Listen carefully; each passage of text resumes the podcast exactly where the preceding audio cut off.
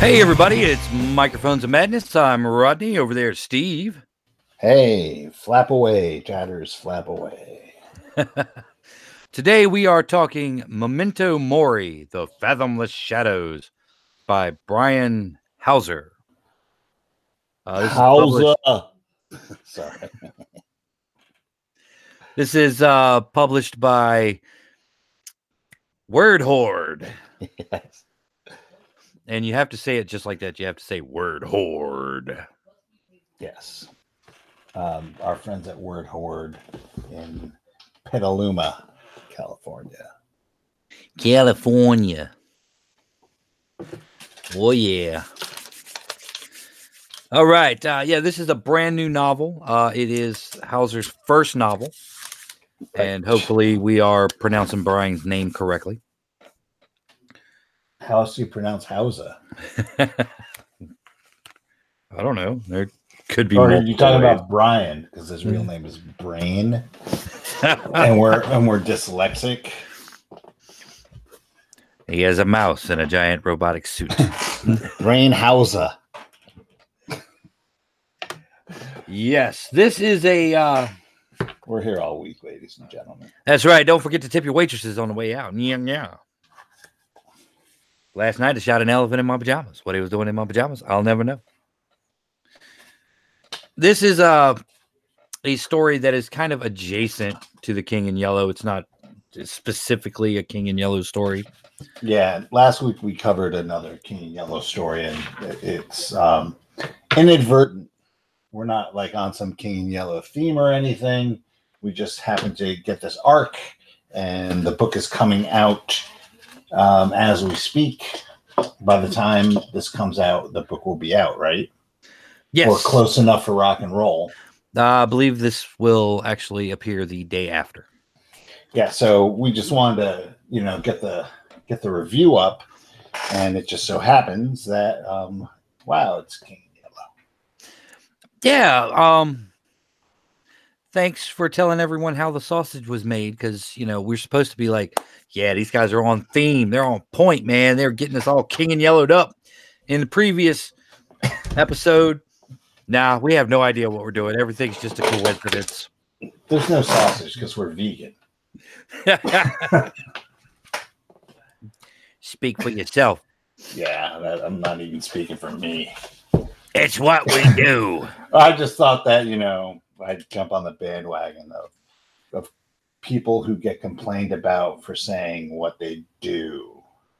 Yeah. Or not do because, you know, it infringes on other people's shit, you know, because vegans are always being, you know, shot down for saying they're vegan as if they have to tell everybody.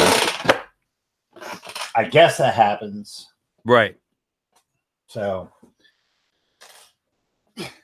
there you go. I, that, that's that's like a, a, thing, right? That's a, what it's a like a modern day meme that uh, are obnoxiously uh, vegan. Uh, maybe I I don't know. I stopped paying attention. Hasn't hasn't really been my experience that that happens, but it's a thing, right? So, but this book is not about being vegan. ah, I don't know. I don't know because there's no meat um, being eaten in this book. So it could have hidden vegan themes. You know, now now that you mentioned that, that does give a kind of a interesting segue into the book because I don't recall anyone eating except maybe one time. Uh, someone went and got some sandwiches. Uh, so Memento Mori to get to get to the point. Memento Mori is a kind of a, a book within a book. Uh, we we are given an introduction that gives us kind of a framing story about this author, whom I assume is a fictionalized version of uh, Hauser himself. Hauser. Uh, stumbling, you know, looking into the disappearance of uh, an author of a zine from the 90s or in the 90s, I believe. Yeah. A, a Riot Girl horror fan, you know, and it's been ages since I've heard the term Riot Girl. And I always like I always like that phrase. G R R L. Yes. Uh, But but everyone's seen these zines. I mean, they used to have zines for everything. mhm. Um, Mhm. They were like rock and roll zines, horror zines, um, Sci-fi zines. role playing zines. Right. It's it's pretty much an, an you know an underground magazine put together by fandom in order to uh, you know in the days before social media and the days before the internet. Bef- before the internet killed everything. Right. And these things were a lot of people's first experience at graphic design. You would you cut out your articles and paste them up, and then photocopy them, and then make copies of that of that master copy and Yeah, a, a lot of the as zines a book. had like a uh, even if they weren't associated with it, a lot of the zines had a punk rock aesthetic about it because it was very do it yourself. Oh It was yes, uh, photocopies and Xeroxes with cutouts, like you said, um, run at your Kinkos, run off at Kinkos, Mhm. uh, because you know this is before the times of cheap ink and and home printers. Mhm. Yep. Go down or or hell, go down to your public library, make a copy for five cents a page. Right. So, um, so there, there apparently there was this zine in in in book, and Hauser is uh doing a piece on the author of the scene because she's disappeared, and he's Right. trying to like figure out what happened to her and um what happened to the mysterious. I think it was like the fourth issue, Fifth. fifth issue that never got never saw print. Mhm. And in investigating this, he uh, goes to visit the girl's parents. Her name was uh, Billy. I don't remember her last name, but her first name was Billy. Uh, goes to visit her. Goes to visit her parents. Uh, her mother lets lets him into the room.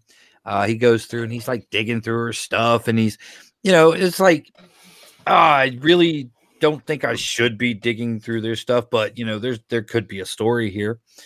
Uh, starts going through the closet, finds you know several assorted things, and then finds a secret hidden area within the closet under a Like you floorboard. do.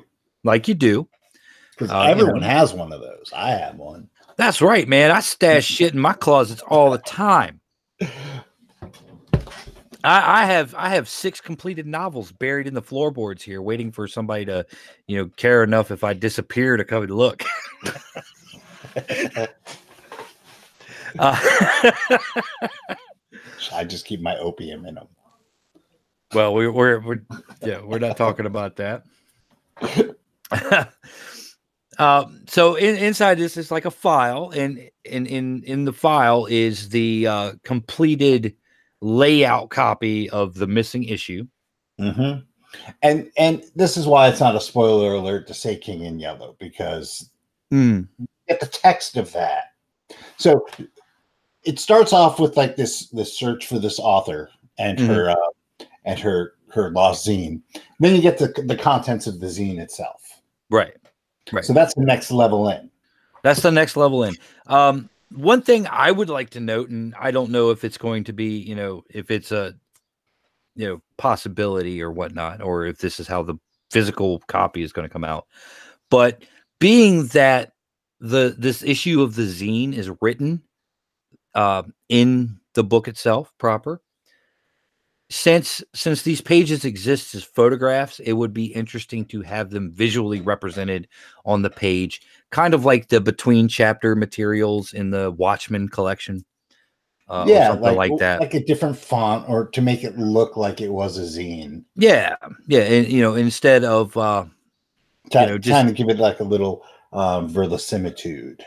right, right, yeah, exactly, exactly, kind of a little bit more immersion in the story. Uh, turns out that uh, Billy had met, uh, uh, well, recalls in the zine, uh, watching cable access television and seeing an incident involving um, Tina Mori, and that's that's very important. Right. Um, and that she he discovers that she had that Billy had struck up this friendship with another writer uh, named C.C. Waite. C.C. Waite wrote the biography or the memoir of Tina Mori called Memento Mori. Right. I'm wondering if uh, CC is related to the Waits from the previous Word Horde book we had read. Probably.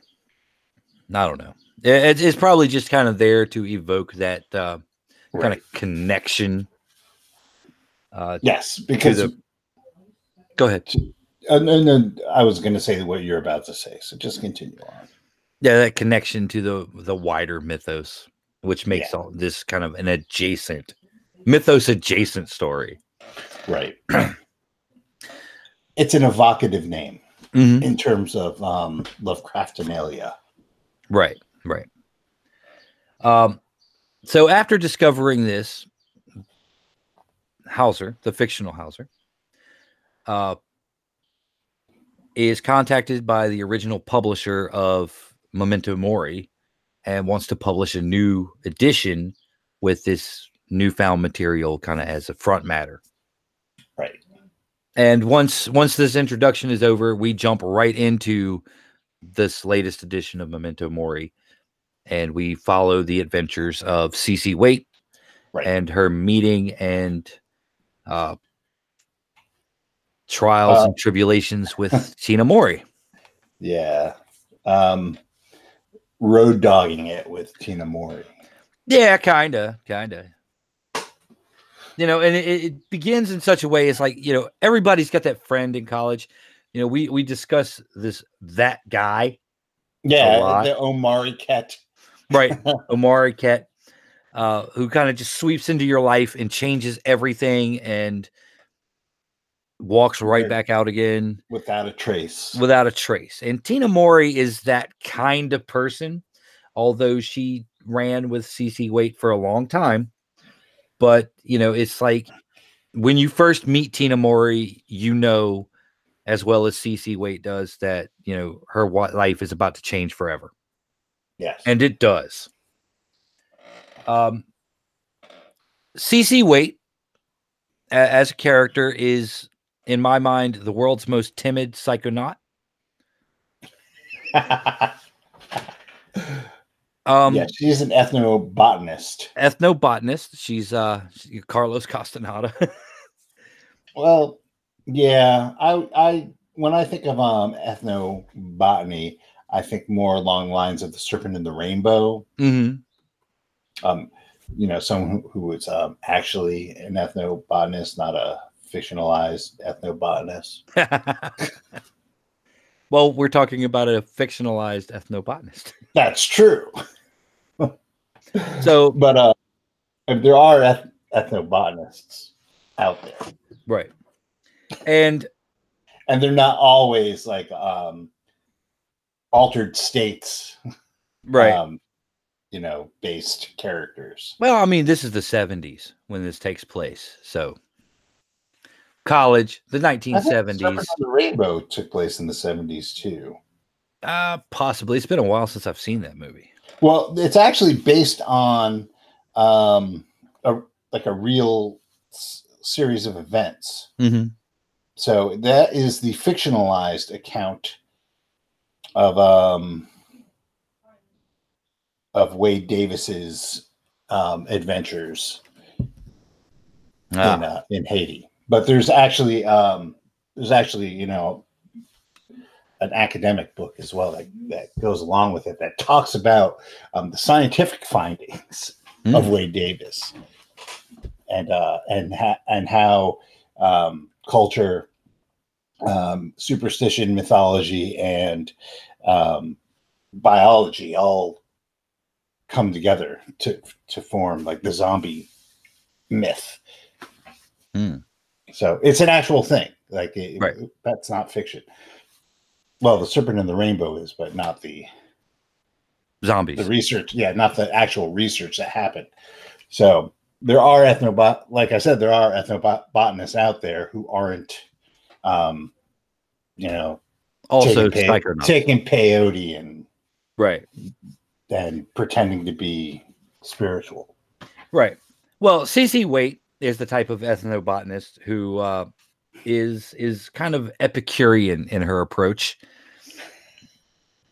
Uh, she she is uh, engaging in the study of this uh, simply to also expand her breadth of experiences.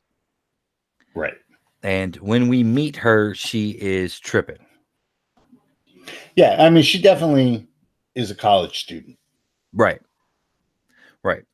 And which is I'm why sure- which is why I called her a psychonaut first. well, I'm sure she probably had a bunch of Carlos Castaneda lying around. Yeah. because I mean, that's that's how it works, right? Mhm. Well, pretty much everybody I know who was that age in the 70s had it laying around. or even the 80s for that matter. That's right. She she took her uh, coffee table edition and used it to uh used it to um, cure her pot, take the seeds out. Yep. Uh, Tina Mori, on the other hand, comes to the school, uh, SUNY, which is the SUNY uh, State University of New York, okay. Thank you. Uh, this is the Redstone campus. fictional campus. That's- Yeah. yeah. So There's no Redstone campus. It's a Yes. fictional campus. right. Okay. Um, but this is the upper up way upstate, almost on the border of Canada campus. Right. Um, Way out in the middle of nowhere. Yeah, it's it's definitely up there. Hmm. Tina Mori is there on uh, the music program. She is a gifted pianist. Yes. and they meet and it's the the whole awkwardness of the meeting is kind of glossed over but it Mhm. does it does start as kind of an awkward meeting and then later it comes out to some some real you know beginning of the the journey together kind of bonding experience Yeah, the long and short of it is they um, become fairly intimate friends. right Um, and that Tina Mori, you come to find out, doesn't really want to be a pianist. Uh, she's much more interested in in filmmaking. right There's no filmmaking program at this particular campus, hmm uh, but there is a school down the road that Right. does have a filmmaking program. So she starts stalking teachers at that school. Right. She starts stalking teachers. She uh she finds a prof- the address of a professor at this other school who teaches uh you know the film program and jacks a camera out of his living room. Yes, and it's a very special camera. It's a um, off-brand Russian uh, Super 8 camera Right. with no sound. Lights out, Guerrilla Cinema.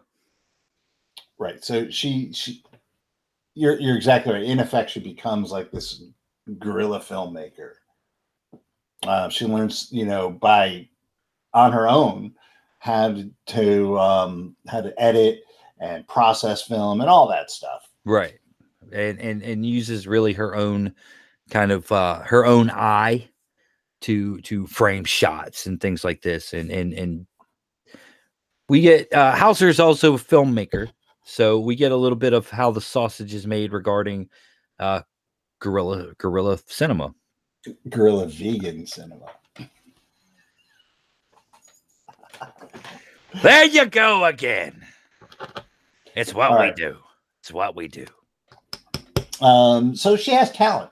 Uh, she, and the other thing is, uh, she is involved with some weird, shady people. Mm. yes So you, you get this. I, I don't want to. We don't want to like. You should read the book, so we don't want to spoil events. Mhm. But there is a point where uh, you don't know because the films she makes, weird things happen in the films she ends up making. Right. Uh, things that no special effects can account for because she just can't afford to put them in there. So Right. you're, you're told right off the bat that uh, she doesn't have these special effects in her films. Yet there are special effects in her films, and you're led to believe it's either um, the camera itself, because it is like you know a weird cursed camera, or it comes across as that, right or and and this is where um, you kind of have to have a little bit of insider knowledge hmm when reading this. Um, she and Cece have been exposed to the King in Yellow. Right. And and not like last week we were talking about the possibility of it being the actual book The King in Yellow, the short story collection, or the play The King in Yellow. This is the she was exposed to the play Right. The King in Yellow and the Yellow Sign. hmm Itself. right and psychoactive substances that um, somehow are in in a synchronicity with these mysterious things hmm Yes. To one degree or another. right so well like these weird people she hangs out with smoke something that certainly isn't um, tobacco and certainly isn't marijuana Right. And they drink strange alcoholic beverages. Uh, do you like the clear one or the brown one? yeah so these unnamed substances uh, that it serves to like kind of to the reader uh, Mhm. just give you like a melange of weird The the the sequence of uh you know the two types of liquors, uh, the clear one or the brown one, kind of evokes that that uh, Neo and Morpheus conversation. You know, the red pill and the blue pill. yeah You know, if if she had drank. Now, of course, nobody explained this. You know, sat down. She didn't have Laurence Fishburne sit down and explain it to her. If you drink the clear one, you will see Carcosa in all its glory. If you drink the brown one, you will go back to your normal mundane life. yes Nobody explained that to her. She just, you know, being a party kid in the 70s, she just had this uh, you know, inkling of like, well, you know, clear liquor is usually a little bit safer. right right. Now uh, up until this point uh, it's pretty straightforward. Hmm um, i will say that it does take a little bit of familiarity with the king in yellow mythology. Right. um, to get kind of some of the concepts i think Right. And and when when you say King in Yellow mythology, really it's the first five stories of Robert Chambers' collection. You don't really have to be well read in anything and everything involving Hastur, the King in Yellow. If you've if you've read Chambers, you'll see what's going you'll see the path that's laid out before them uh much easier if you're not familiar with the King in Yellow. Uh, that it it might take a little bit of of, of Well, doing. Yeah, I think I think unfortunate. It's unfortunate uh, because I think that these these books should stand on their own hmm uh, without having to have done um, prior reading, Right. unless it's a series, obviously. Right. Um, so I think you do uh, your readers a disservice requiring them to have uh, King in Yellow uh, familiarity. Right.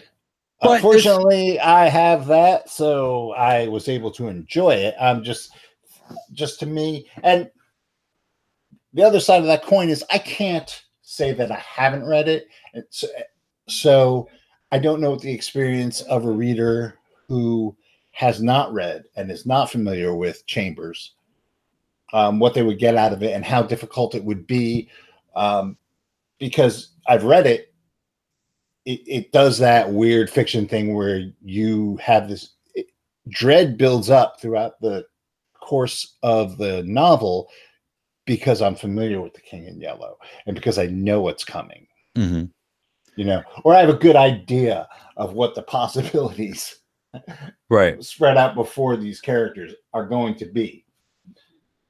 Well, I think I think it's the the name dropping is enough. Uh, Hauser does put enough worms on hooks. Uh, to to you know hook the reader, bring them along into this nightmarish world, um, and possibly you know lead them back to checking into chambers uh, and and reading that particular story collection to uh, appreciate the book a little bit more. Yeah, I guess it's hard to tell that if you're not familiar with Chambers, are you going to have um, a similar experience than if you are? Mhm. Do you see, do you see what I'm saying? Yes. um, because because you and I both are familiar with with Chambers and the King in Yellow. Um, we read that and our minds go into the King in Yellow, Right. You know, Right. We've- mode. We've visited the shores of Carcosa. We right. know, We've seen the yellow sign, yada yada yada. Yeah. I've got We one got- right here on a coin. We got the stamp on the passport. I mean, you know, we've been there. You know, we've surfed the cloud waves. Right. Exactly. We've gotten to Black gotten our, Suns, yeah, we've gotten our two Lake- suntan. Lake Hali, all that, Well, all that good great stuff. stuff. Um, all, all of which gets gets you know put out and and really it's the the king in yellow stuff is is put in here but it's almost as as kind of an afterthought it's not the first and foremost thing on Cece's mind as she's relaying the the story of her time with Tina Mori to us. no, it's um, true. It, it's definitely like the background radiation of the story. Mm-hmm. and the story itself um as as you like you know as events happen and um tina mori becomes a more accomplished filmmaker and you know the, their relationship goes through strains and um reconciliations and stuff Mm-hmm. um it's it's an interesting story and i and i liked i enjoyed reading the story you know for the story Mm-hmm. it's just the the king in yellow part is enjoyable but it's not anything uh deviant i guess Yeah, it's it's definitely not as as decadent as uh we're kind of led to believe that uh Tina and Cece's lifestyle would have been. Um it's almost like Cece goes to as as close as you can get to being straight edge without you know completely stopping taking substances. right it's it's it's instead of like the artist community of paris Mm-hmm. which is um the the uh, original kind of thing you get like this um bohemian like hippie style living in new york city Right. Well, you kind of it's kind of right there on the border between the the the bohemian hippie style Soho stuff and then the the early punk rock scene. yeah Kind of that Which- which- crossover. overlapped a lot Yeah. Yeah, and so so you've got, you know, mentions of artists like Warhol and and things like that. So you have that kind of where where those two crowds interlaced. right you can almost see him see them having uh gone to cbgb's Mhm. to see television or something Right.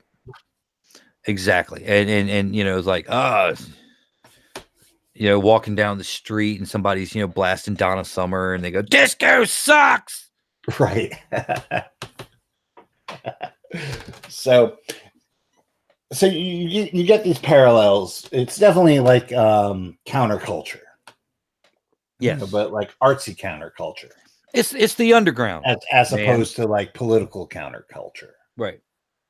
But it's it's the underground. Yeah. Um it's the it's the artistic underground. So you have you know Tina Mori in this kind of guerrilla filmmaking school where you know she is, you know, trying to purify her vision, learn the craft, purify her vision and and make sure that what she wants and what she sees uh, is what goes onto the screen and figuring out how to do it uh, very do-it-yourself kind of mentality. Uh, They meet a bunch of folks in a squat, uh, basically a burned-out apartment building that they've claimed an entire floor, knocked out the walls. yeah and Al- alphabet city Yeah, and uh, you know, and they're using part of that building as like sets for these for these like avant-garde, you know, underground type productions. actually if you want to get a really good um just like a, a feel of what the setting is like listen to lou reed's album new york Mm-hmm. because that kind of encapsulate encap uh, encapsulates that kind of scene Right. Right on. Solid. There you go. Just to put it in perspective. Yeah. No, Uh, that's that's good idea. Good idea. Use that album as this kind of the soundtrack to this.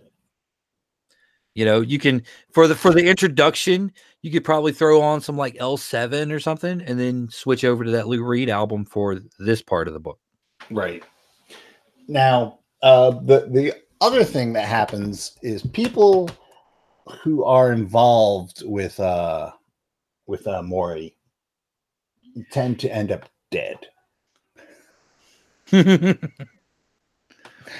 and th- it's very clever um, that the people who end up dying are people involved with the films, people involved in her life in the films, and you don't know whether it is um, a curse of of her her filmmaking Mhm. or you know it's just like uh, coincidence. It's not coincidence, but it could be coincidence. CC seems to think it is, except for one. Right. Um, but yeah, a lot of people uh, who she gets involved with end up dying, Right. Except for CC. right? Except for CC. CC does not die. And you know, we're going to kind of leave that one hanging right there because, you know, you can kind of piece together what's going on uh, as Right. you read. Mhm. and, and you notice that these these events tina mori you know being that guy quote unquote even though she's not a guy Right. uh is the center of a maelstrom Yes. as, as it seems it's like all of this chaos just seems to just surround her and she sweeps it along with her as she just cuts a a, a swath across these people's lives Mhm. and it's and she's not you know i'm not saying that you know she's sinister or foreboding she's just kind of like uh she's kind of like a black cat of sorts Yeah, she's she's um yeah she's unlucky. Well, not her herself, but involvement with her. Mhm. It's like throwing the dice. Uh, Yeah. because honestly, I don't believe that her as a character. I don't think she's capable of feeling uh, for anybody but herself and her art. Mhm. and anything else is incidental, right uh, with the exception of maybe CC sometimes. right and cc is always there for Yeah, CC is definitely that stalwart friend that uh thick and thin is there, and goodness knows she has like a thousand reasons not to be involved anymore. and she knows.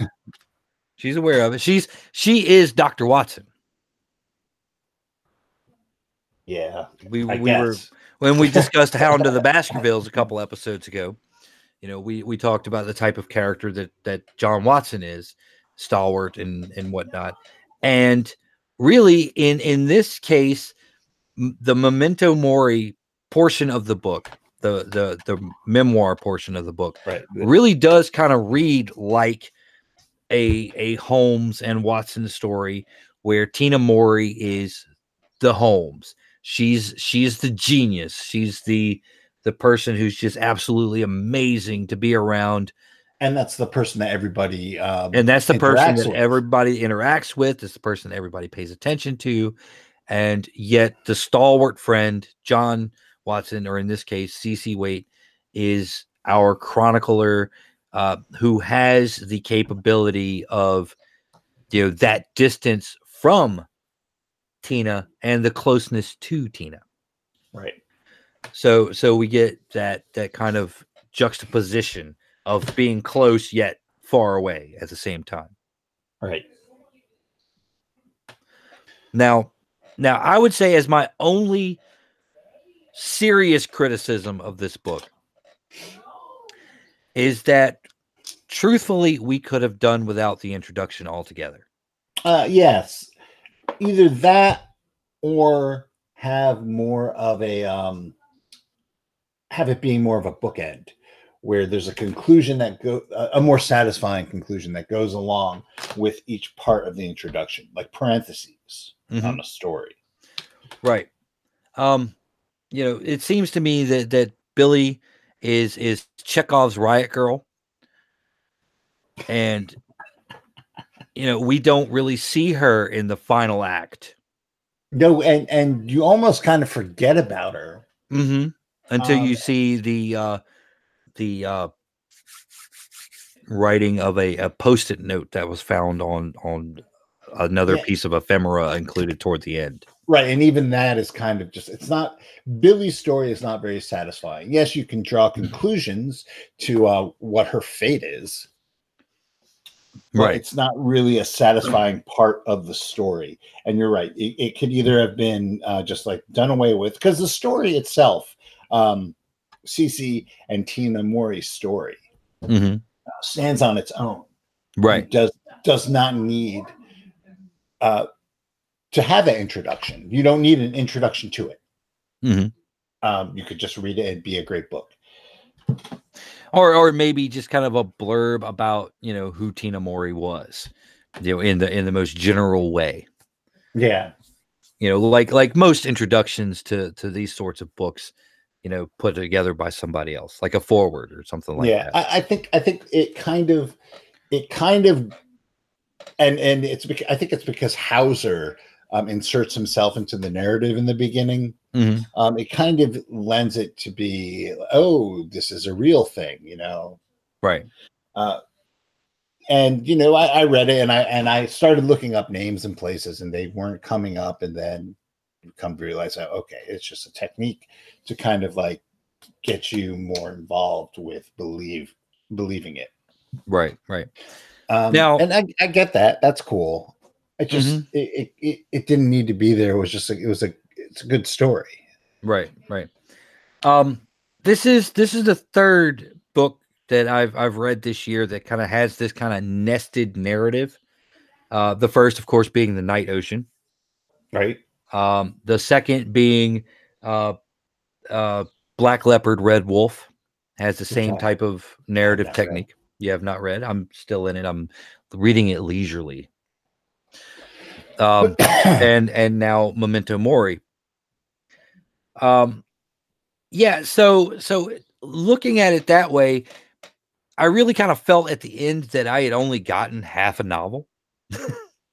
um, in, in the way that you know it's like, okay, what happened to Billy? You know, come on, tell me more about this investigation.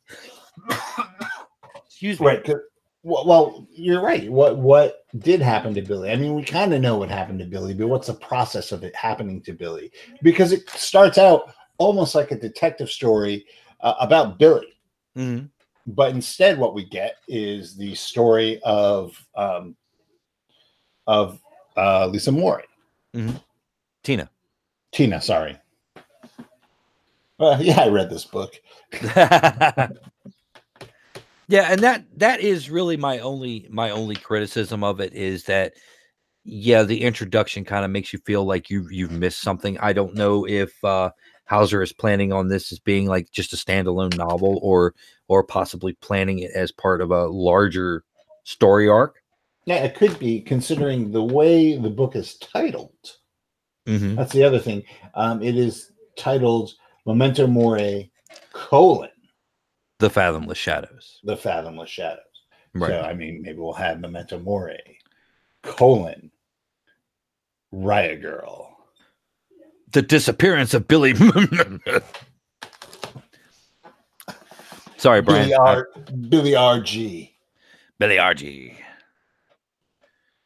Uh, I mean that's possible. You know, kind of jumping through time. We go through the '70s and then into the '80s, Right. And then you know into the '90s. And that would make sense as as kind of a, a trilogy of sorts. But you know, it's it's. I I, I don't. And I think we've discussed this uh, before uh, regarding some other books and series that you know the first book in a series should always stand alone as a complete piece And and, it, it does. It does stand alone as a complete piece. It just feels well empty. to for the most part for the most Yeah. part i think i think what happens is, is the introduction part of the book leaves a loose end that really is only tied up through assumption and you know it's it, it's really hard to say whether or not that was that was handled well. I mean, we we of course we talked about River of Nights Dreaming last time, and and how so much so many layers of assumption can be placed upon it. Mhm. But I think you can take River of Nights Dreaming at complete face value, uh, without assumptions, and boom, boom, boom, boom, boom, and there's no loose ends at the end. right. Um, but on thi- in this case, you know, the story of Billy is a loose end. Yeah. Oh, it's completely a loose end. right and so so you really feel hanging there uh and but the majority of the book the the actual memoir memento mori the book within the book you know yeah there start to finish you know it's it's complete. Um and then you're kind of slapped in the in the face by the back matter and uh you know we don't want to spoil what's going on there. But yeah i do really kind of feel like once you get to the end it's just like you're hanging you know it's almost like a cliffhanger Right. And you could have had that um that coda on there mm-hmm. um and have it make sense without having um the whole introduction in there either. right Um, which is is yeah, because you get this whole fanzine issue in the Mhm. beginning, and it's Right. interesting. It's like it's it's a cool story in and of itself. right. um, because you get to piece together um, where Billy was at and what Billy's up to. right. And what billy's into. Yeah, because billy is into a lot of the same things. She's like that next generation. Right. you know of of cc and, and tina. Yes, so you know and that's and that makes her interesting and yeah and makes the fact that she f- kind of fell out of the narrative um, all that much more glaring in Yeah. my opinion but I agree. overall I agree.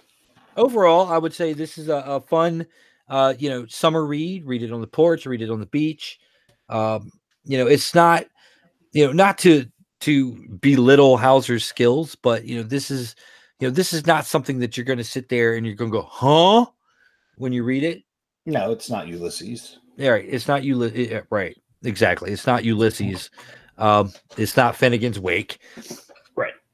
uh you know it's it's straightforward and Yeah, I'm, but I mean, and it'll weird, it's a weird tale. Right. And it'll get you caught up and you'll bounce along and before you know it, um, you'll be you'll be at the end and and wanting more. and and and and, wanting more, wanting to know what else is going on with with this these characters. You know, there's there's gotta be a part two. Um and and you know, Hauser Hauser has a good grasp of pacing. There's there's been a couple of times we've read, you know, novels of similar size where you know the author just you know can't get the pacing right. Right where the middle gets dragged down. Right. Where you, you don't get that in this book. You're right. Um, it is an interesting read uh, front to back, and the second act doesn't drag. And Right. There's there's definitely been a number of things we've read where the second act kind of drags a little bit and um, can use with a dose of adrenaline. Mhm. And for for a story that is much more character driven, um, it's it's it is refreshing to see uh, it being well paced. Yeah. You know, particularly because the, you know there is no you know huge you know moments of horror or whatnot in every single act. You know, every single scene you know isn't always building up doom and gloom. You know, Right. there's just some parts of the narrative that are there to suit a mechanical purpose of telling us, you know, how we got from point A to point B Mhm. for something else to happen. And and those aren't boring. right, and and yeah, Hauser Hauser may, manages to make these sequences interesting as well by telling kind of a side story or you know something like that. And Yeah. you know, and that section of the book, not an ounce of fat on it. Yeah. Uh, uh, language wise, Hauser doesn't really mince words. Yeah. Um, the character of CC uh, is pretty straightforward. You know, not. But then again, she is a a an academic rather than a an artist. So it would it would uh, fit that her prose and her voice in the in the memoir be more just the facts. Terse. Right. Well, I mean, not really terse because you know it's not. It doesn't feel terse to me, um, it- but it's not clinical like a um, like a history author, Or an Yeah. ethnobotanist. or or or, or an actual ethnobotanist. Uh, you know, it's someone who's trying. It's more. It's more written in a journalistic style. Right. Uh you know like a like a almost almost kind of hunter thompson-y with less drug use uh you know hauser manages to make cc a reliable narrator Yeah, the the drug use. I mean, we mentioned that earlier. Is kind of um, mostly incidental. right It's it's mostly social lubricant. Um, obviously, there's the there's the um, the red pill or you know clear drink, brown drink thing, Mhm. and the mysterious um, substance that's being smoked. Um, but just in terms of just regular drug use, you know, it, it's really just like social lubricant for the Right. most part. And even that, even those instances are kind of passed off as social lubricant, you know, because they're in, in party situations. Right right and cc goes as far as to you know turning down certain social lubricants because you know she's like you know i don't that's not what i want to do today Right. and and as such that makes her a reliable narrator um although it might have been interesting if a section of this book had been you know we were six miles outside of barstow when the drugs began to take hold I don't Kinda. If they got got um attacked by bats in the desert, well no i wouldn't i wouldn't have gone quite that far but you know there kind of was a sequence similar to that That's true. Um, well, there was definitely something that was somewhat hallucinatory, but not really. right not not completely batshit insane um you know it has it has a very uh almost clinical you know afterthought kind of description to the way to the way this goes on rather than uh some something like fear and loathing where you know the dude's got a tape recorder and he's just recording it as it's happening Right. so yeah could have gone either way Yeah. and and I think both both ways would have made for an entertaining sequence. But I think uh, it might have changed. You know, to go to go that kind of fear and loathing route with it would have changed it more to more comedic, possibly than the more direction that it went. Yeah. I, I agree. It, it, I think it would have taken away Right. from the narrative as opposed to added to it. Right. Because even Carlos Castanedas, speaking of fake ethnobiologists, ethnobotanists, uh, um, his sequences when he's partaking of the, well, in the case of Don Juan, they were kind of social lubricants as well uh, for his own special type of socializing. But they all they take on a comedic tone, and you know you can't really use that here. You have to go something a little more bizarre, but still grounded. Right. And and Hauser does that pretty well. So overall, uh, I would say check it out. Uh, you can get it from Word Horde. Uh, I presume you can also get it on Amazon. We'll have a link in the description. Um, you can pre-order it. Well, as of As of pre-order- recording time. pre-order it. Yeah, pre-order it for tomorrow. Yeah. as of when this comes out. So yeah, Right. ignore me. That's I'm, okay. I'm blaming it on the hunger. the hunger. It's that's right. So it's dinner time for those of us at Microphones of Madness. And with that said, keep 30 luck points. Yes. Oh, God damn it.